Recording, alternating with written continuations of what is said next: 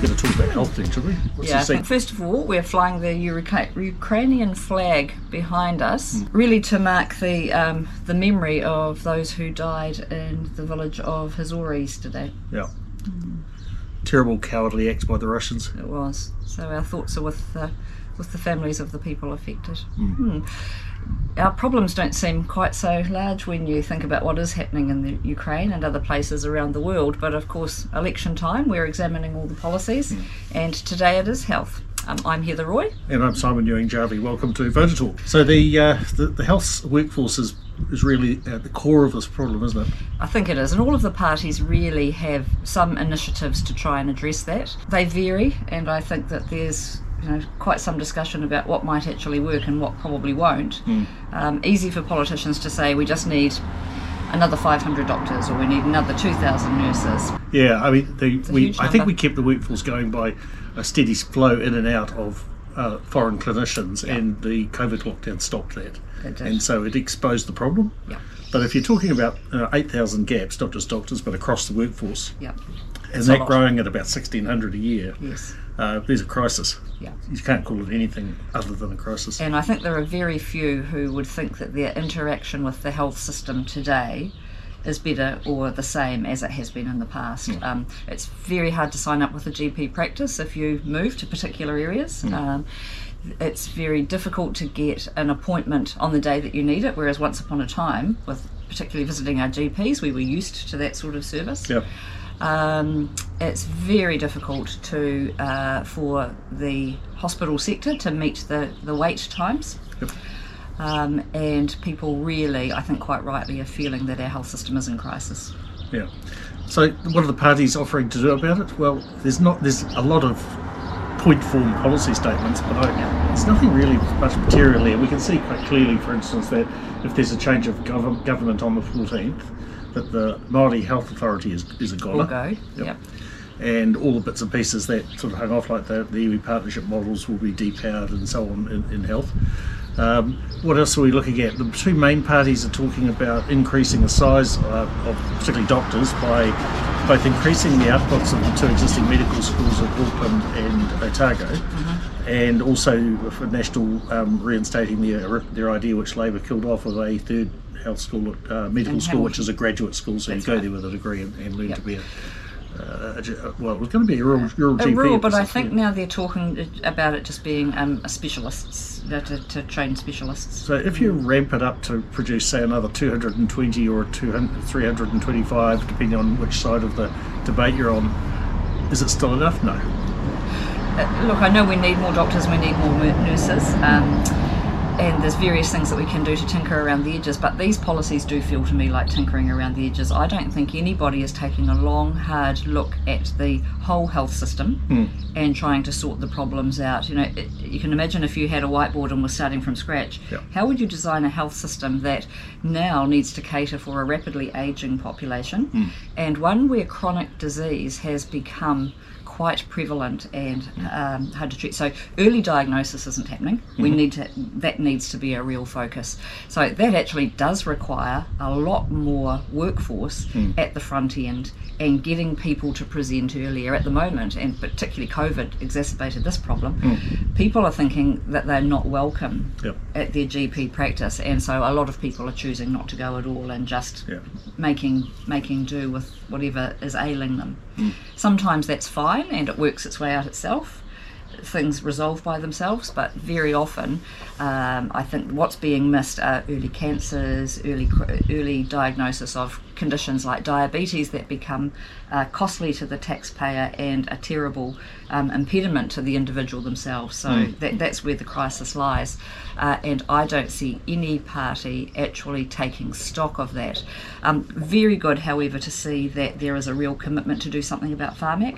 Now, Labor, like many of its policies, could have been doing any of these things that it's promising in the last six years, and it has failed to do so. It's only at election time when other parties are promising things that they can suddenly find money to do that. So actually, I've, I've set those promises aside because they feel like false promises to me. The other parties have the luxury of not being in government and so being able to promise these things. Yep. And so the proof of the pudding will be after the election do they actually do these things? Mm. Um, National Party's going back to a lot of what.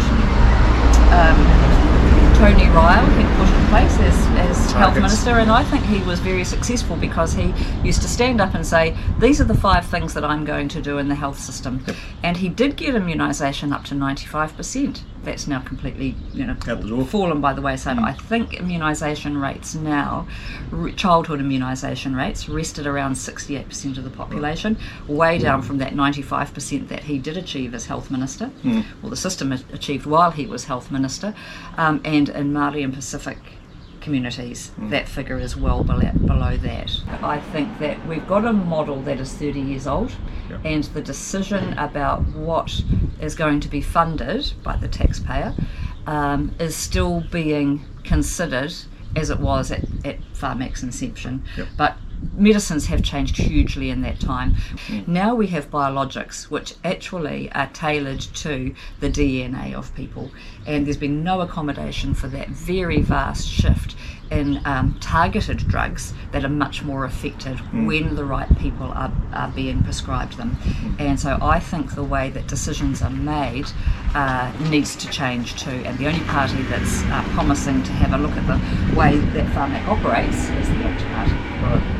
And what are they proposing? Just have a, have a review? They're proposing to have an independent review. There was a review done, but it wasn't independent. An independent review of the operating um, model, and I think that's well and truly overdue. That should have happened 15 years ago when biologics were new to the new to the stage, and um, it was obvious that they were much more effective in, in treating conditions, including rare disorders, which are, always the poor cousins and miss out. Yeah. And, And some ca- Rachel, Rachel Smalley actually has done a fantastic job of highlighting the problems with the current Pharmac model and help people who shouldn't be missing out are. Um, we fund about half the number of modern medicines, new innovative medicines that Australia does. Yeah. That uh, whole Rachel's, I was going to mention her, the Rachel Smalley story, you know, with the OIAs of the emails of that. Yeah. indicates a a very toxic culture inside Oh, a completely broken culture. Yeah. And so culture follows the CEO. There's no there's no option really but to, to get rid of the CEO and bring in someone a new room in to clean that place up. They need a new decision making model and they new, need new people um, who can actually implement um, a, a proper strategy. yeah, the tone in those emails was absolutely appalling for any public sector organisation. It was. Okay, so what else we got? Uh, the uh, Green Party don't have to worry about actually paying for anything because they're not going to be able to implement the policy. So- Well, they, they want to tax the wealthy to pay for everybody else. So, they want a- so they promise a lot. Yeah. Um, if we um, hesitant from time to time, it's because if you're only listening and not watching, this is a wasp. it comes in and out. Of, Floating around. comes in and out of frame. Yeah, we're going to have to uh, reduce the wasp's health shortly. but anyway, back to the Greens. Um, so the Greens will basically want an NHS model where everything's Yeah. free for everyone. That's right. They, they've always been very taken with the NHS model where people don't have to pay, the, the state pays for all of your healthcare. Yeah, it's uh, well, it's a big thing.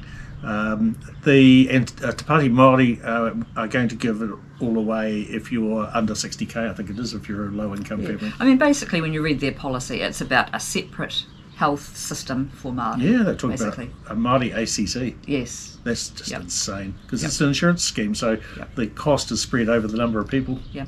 One of the things that has been talked about in previous elections, and I certainly talked about this when I was ex health spokesperson, was it, we shouldn't be differentiating uh, based on whether you're sick or whether you've had an accident. So if you've got a health issue, it should just be.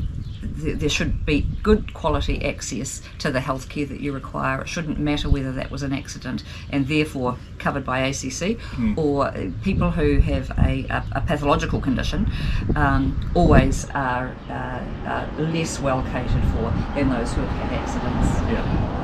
We need to get around that. So um, ACC actually works pretty effectively. Um, it's pretty brutal in some of its decision making, but it, the model works pretty effectively, and I think that the rest of the health system could learn some lessons from that. No talk at all about this in any of the policies from um, from the parties No. this year. No, so, um, which I thought was interesting.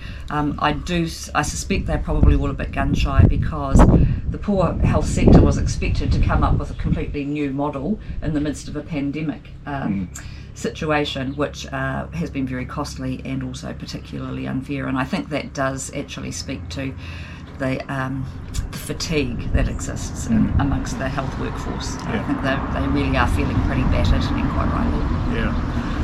There's a lot of um, movement around the age where you can get this and that. So cervical screening, uh, Mm. 25 to 69 year olds, um, breast cancer screening. What's that? That's going to go up under labour to Up to 74. 74, yep. Um, endometriosis action plan. These are very, very specific things. They and are. They, and they are tinkering around the edges, aren't they? Well, it comes back to picking winners. Screening programs are interesting. The, there's a lot of science behind them, and actually, politicians shouldn't be making decisions about these things. It should be the scientists who are guiding them.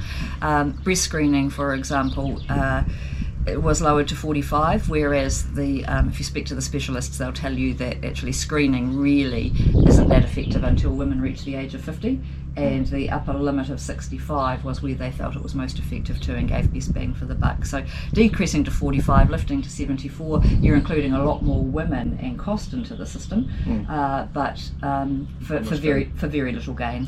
Um, cervi- cervical screening, some of the parties are poli- uh, uh, some of the parties are promising free cervical screening. At the moment, women pay for that. Would we be, get her engagement? We actually need to look at the figures and see. Uh, uh, my understanding is that pretty much most women are um, enrolled in the cervical screening program. So these things make great election sound bites. I want to see some discussion around effectiveness and efficacy. Yeah, so and on the national side, there's a whole lot of little dollar points there, like ten dollars per GP visit. Will um, Yeah. more will, will that come off your bill? It's kind of like GST on fruit and veg, isn't it? I think it is. Sorry, yeah. Nick. uh, and uh, reinstating the five dollar prescription fee Yeah. uh, and using that that. money to buy cancer drugs. That's the Yep. downside of that policy. That's uh, just um, a switcheroo. Actually, the.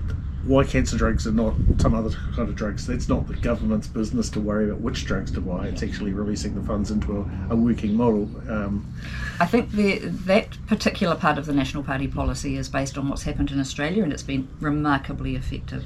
So I, I'm actually. I think this is a good thing to be promoting, but you're right.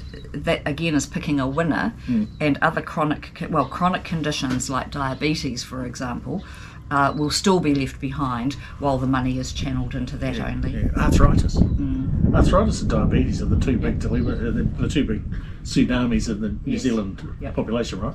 So we fund a lot of kidney dialysis because we aren't diagnosing diabetes early, and it's particularly prevalent in the Pacific Island community. If we were targeting uh, those patients and getting them on effective diabetes medication early, the need for the kidney dialysis just would not exist. Yep. And for Labor to come out and say they're going to build a new hospital in Hawke's Bay, They must be worried about those two seats at something going time. on. Yeah, that's right. That's like the American process of giving defence contracts to marginal seats in it for congressmen. Yeah. So where does that leave us? There's a whole lot of work to do in health, and I just see tinkering around the edges with these policies by and large. So we've got to make it easier for foreigners to come here, but we've got to remember there's six six odd million worldwide shortage, so and they'll move around. Some of them want to come and ski and fish, but that's not every doctor, I- every nurse. I don't think it's as simple as that. There's actually a worldwide shortage of all of these um, clinical specialists. streams, yeah. Yep. And so Australia is having the same problem. It's trying to attract doctors and nurses and other health professionals from overseas. Uh, they have a much higher standard of living than we do currently. Uh, they offer those people a lot more money for those jobs. Why would anybody come to New Zealand ahead of Australia under the current scenario? And so our, we need to fix our economy. That's the Yep. that's the first uh, port part- of call. That's where everything gets to uh, Yeah. gets back to it. But the um, it's got to be easier for people who are qualified overseas to get registered here, Yes. and that's uh, that's regulatory barriers. It's the It comes back the to our societies registering like bodies. our medical council and the nursing organisation, and then the uh, the royal colleges. Yeah. who operate in very protectionist ways frequently, and Yeah. they have been hauled over the coals for that in the past, but their behaviour hasn't changed. No. Yeah. Uh, There's no reason at all why New Zealand should think that it has to have the best qualified doctors in the world. Yes, that's a great target to aim for, but um, we make it we put up an artificial barrier for very well qualified doctors and nurses to come here when it's unnecessary. it's, un, it's unnecessary, it's unrealistic, and quite frankly, it's uh, arrogant Yep. to think that we can teach Yep. better than anyone else in the Right. world. And we haven't touched on psychiatry, which mental health is an absolute crisis. Uh, people who desperately need it cannot access the care that they need. Um, and a report came out this week saying that we need double the number of psychiatrists and psychologists that um, we currently have.